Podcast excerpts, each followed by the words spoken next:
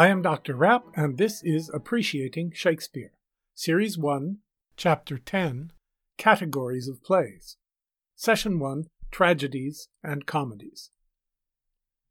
In Act 2, Scene 2 of Hamlet, Polonius, at lines 396 to 399, announces the arrival at Elsinore of a troupe of traveling actors.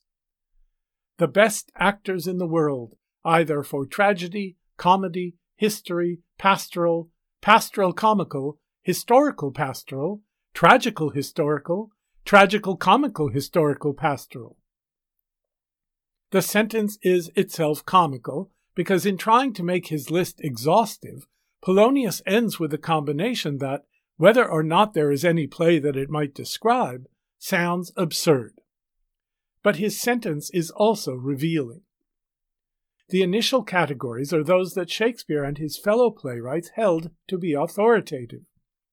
They inherited that classification of types of drama, tragedy, comedy, history, pastoral, and satire, from the ancient world, especially Aristotle's Poetics and Horace's Ars Poetica, the art of poetry. Chiefly through the fourth century Latin grammarians Donatus, Evanthius, and Diomedes. But as the sentence of Polonius illustrates, while the Elizabethan playwrights took those ancient categories seriously, Polonius's hyphenated categories, which describe well some actual plays of Shakespeare's age, hint at the freedom with which the Elizabethan playwrights modified the inherited categories, adjusting or merging them in their attempts to make meaningful dramatic entertainments for their audiences. The categories of Shakespeare's plays are tragedies, comedies, histories, romances, sometimes called tragicomedies, and a satire. Let's start with tragedies. What makes tragedies tragic? The classical category of tragedy referred to a play with the following three characteristics. The characters were high ranking figures, kings and queens, princely heroes, rulers, and potentates. The story focused on serious and important, often world class events. And the trajectory of the story was from happiness to misery, order to chaos, power to loss. That is, a tragedy had an unhappy ending. The Renaissance added one more element to these three characteristics. The tragedy ended with the violent death on stage of one or more characters. Within this definition of tragedy, there were some subcategories. A de casibus tragedy, from the Latin casus, meaning fall or downfall, misfortune, destruction, tells the story of the fall of a great prince from power to powerlessness, from mastery to loss and death, from the top to the bottom of fortune's wheel. I discussed fortune in session 1 of series 1, chapter 7 on Shakespeare's mental furniture. Examples in Shakespeare of the De Casibus tragedy include Richard III, Richard II, King Lear, and Coriolanus. An Italianate or intrigue tragedy tells the story of intrigues or secret crimes, whether of noble persons or others. Of this type, the revenge tragedy forms a subset. The greatest Shakespearean example of an intrigue revenge tragedy is Hamlet. Other plays have elements of the intrigue tragedy woven into them, like Othello, King Lear, and Cymbeline, though the last is not a tragedy but a romance or tragicomedy, which I'll discuss in session 2. A domestic tragedy is usually, though not always, focused on private citizens engaged in private misdeeds, that is, crimes that involve a family rather than a whole city or a nation. Othello has often been called a domestic tragedy, though it also exhibits elements of the de casibus and intrigue forms. Another example of this type is Arden of Faversham, which is sometimes falsely ascribed to Shakespeare. I'll discuss that play in Series 1, Chapter 14 on hypothetical, spurious, and falsely attributed plays and passages. The differences between classical tragedy and Elizabethan tragedy were not only a matter of category. There is also the difference in theme and tone arising from differences in the conception of reality. The context of classical tragedies, like those of the Greeks, Aeschylus, Sophocles, and Euripides, and the Roman Seneca, was the mythic stories of the Greek and Roman gods and the shadowy afterlife of Hades. By contrast, the background of Renaissance tragedies, apart from those written in specific imitation of the classical style, was Christianity. Hence, the single greatest difference between the two conceptions of tragedy was this. In classical tragedy, generally the fate of the protagonist tends to be inevitable, whatever choices he or she makes. In Christian tragedy, the ultimate outcome tends to depend on the protagonist's free will choices. Another important difference is between the conceptions of the afterlife, between the classical images of Hades and Elysium, and the Christian images of hell, purgatory, and heaven. The classical tradition gives us the sense that tragedy is about there being no viable options for the protagonist, no good way out. Orestes, in Aeschylus's libation bearers, is faced with the horror of either killing his mother to avenge his father, whom she killed, and facing the wrath of the Furies, or of not killing her and facing the wrath of Apollo. In Sophocles' Oedipus Rex, the Greek is Oedipus Tyrannos, which Aristotle took to be the best example of tragic drama, the character, fate, and choices of Oedipus all lead in only one possible direction. In fact, they have already led there even before the play begins.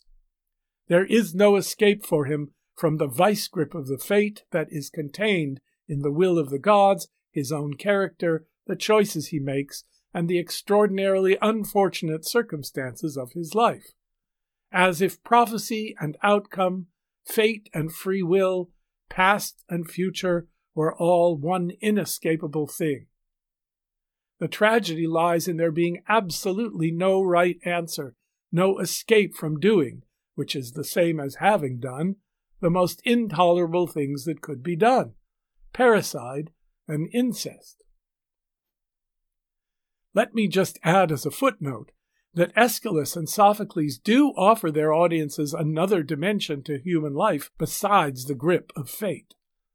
In the Oresteia trilogy, the ancient cycle of violent revenge ends with the establishment of the justice of the city of Athens by its patron goddess Athena, the goddess of wisdom. And in Oedipus at Colonus, Sophocles shows the gods to be up to something besides the entrapment of the human protagonist. What they are up to is an unfathomable mystery, but it is something beyond man's enchainment in fate. However, these are rare hints of a spiritual dimension in a tradition in which, for the most part, death is the end, and the only end, of the tragic story. Unlike in Christian stories, if anything of most classical tragic heroes lives on, it is only in the story itself. By contrast, in Shakespearean tragedy, the trajectory ending in death is always a function of the relation between one's choices and the divine order of things, which includes man's responsibility for the choices of his free will. Except in those tragedies that Shakespeare sets in the ancient world and in the context of the Greek or Roman gods, the context behind a tragedy is not the shadow world of Hades, but God's judgment of souls and the prospect of heaven or hell.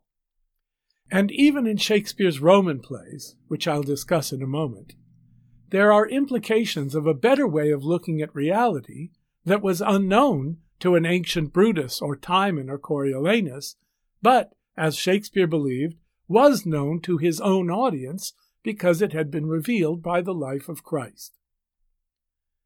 As I pointed out in my discussion of Christianity in Series 1, Chapter 7, Session 3, of Shakespeare's four greatest tragic protagonists, two are ultimately saved, that is, Hamlet and King Lear, and two damned, Othello and Macbeth. In King Lear, Shakespeare explicitly sets out to demonstrate the truth of the Christian idea of the structure of reality by setting the play in a pre Christian world. For despite all the evil and brutality in the play, King Lear dramatizes a proud will purified by purgatorial suffering and thereby readied for heaven. The implication is that all men, whether they know it or not, live in a world the truth of whose structure has been revealed in the Christian message.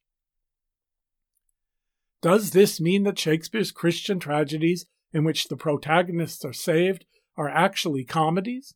Heaven taking the place of a happy ending? No, for, as the Renaissance scholar Morton Bloomfield once said, the joy of the next world in Christian tragedy is different from the joy of the happy ending in this world in comedy.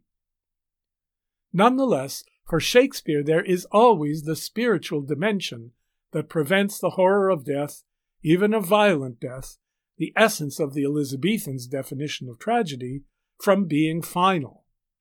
There may be a worse horror, namely hell, or a redeeming transfiguration in heaven. In any case, the ultimate context of Shakespearean tragedy is the unseen realm of divine judgment and the eternal life of the soul. The category of Roman plays is not a formal category, but it is possible to group under this heading the tragedies that Shakespeare set in ancient Rome or, in one case, ancient Greece Titus Andronicus, Julius Caesar, Antony and Cleopatra, Coriolanus, and Timon of Athens. These plays, very different from one another, are set in the context of the classical rather than the Christian world. To appreciate them properly, the reader must understand something of the moral, ethical, and social norms of the ancient world that Shakespeare knew well from his reading. But the reader must also be able to observe how Shakespeare's own Christian consciousness chose to treat them. To take only one example, the assassination of Caesar by Brutus and the other conspirators in Julius Caesar can be seen as a tragedy of character the mantle of the good intentions of the supposedly virtuous Brutus cannot save him from the consequences of his own pride. And it is a kind of tyranny over history to assassinate the ruler of the known world for fear of his tyranny. But one can also see in the play, performed for a Christian audience, the great disaster attendant upon man's attempt to overrule the hierarchy established and willed by the one God, of whom the characters in the play knew little, but in whom the members of the audience believed. One feature of almost any Shakespearean tragedy is the inclusion of moments that seem to have been brought in from comedy. Witty wordplay or slapstick byplay engaged in by characters, often of lower classes, that set off the seriousness of the tragedy by contrast. Often critics will call this phenomenon comic relief, as if the audience could not take too much tragedy without a break.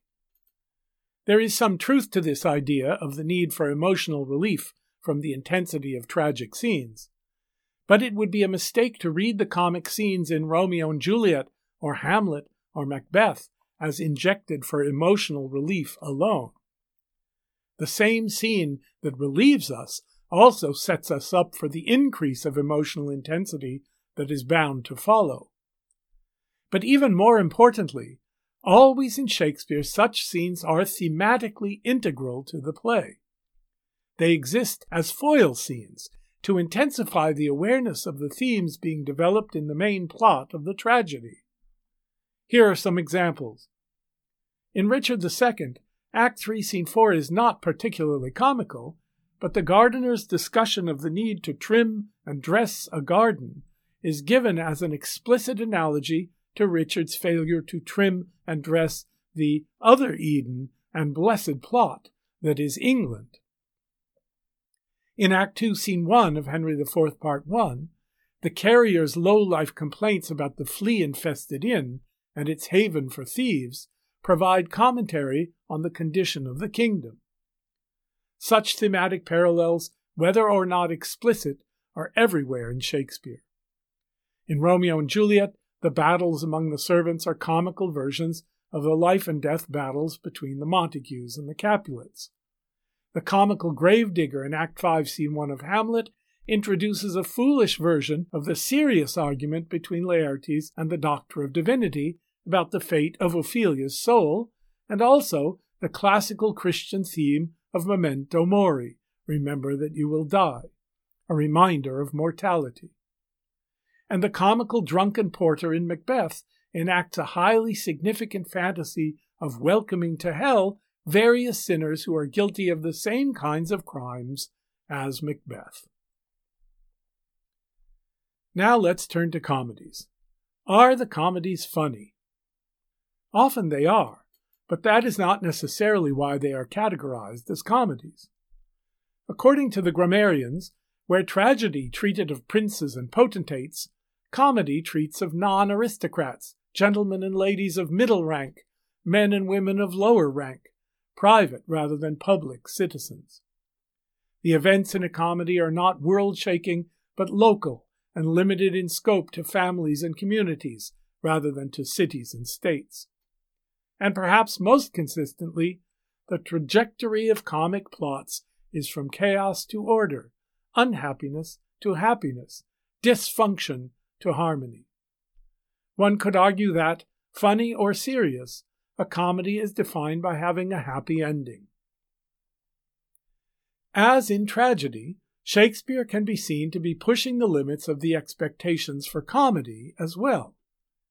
It's true that his comedies have happy endings, but in all but two of them there is a serious threat of death.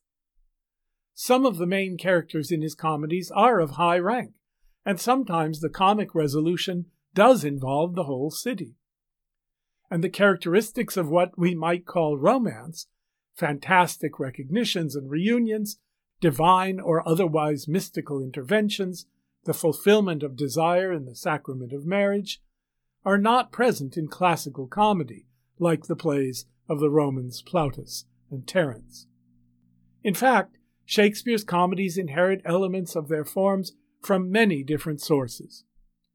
As Madeleine Doran writes, the lines of comedy's heritage, from medieval farce and juggling turn from comic episode and realistic scene in mystery and morality plays, from chivalric romance and saints' legend, from Roman comedy, from Italian comedy, both learned and popular, from Greek romance and Italian novel, from pastoral eclogue and pastoral romance, are complexly interwoven to issue in many new patterns. Doran's observation reinforces our recognition that the age of Shakespeare, largely led and inspired by the imaginative craft of Shakespeare himself, both rested upon and refashioned all literary and dramatic categories in pursuit of the authentic and effective fulfillment of the goal described in Hamlet, Act 3, Scene 2, line 22, namely, to hold as twere the mirror up to nature. I am Dr. Rapp, and this is Appreciating Shakespeare.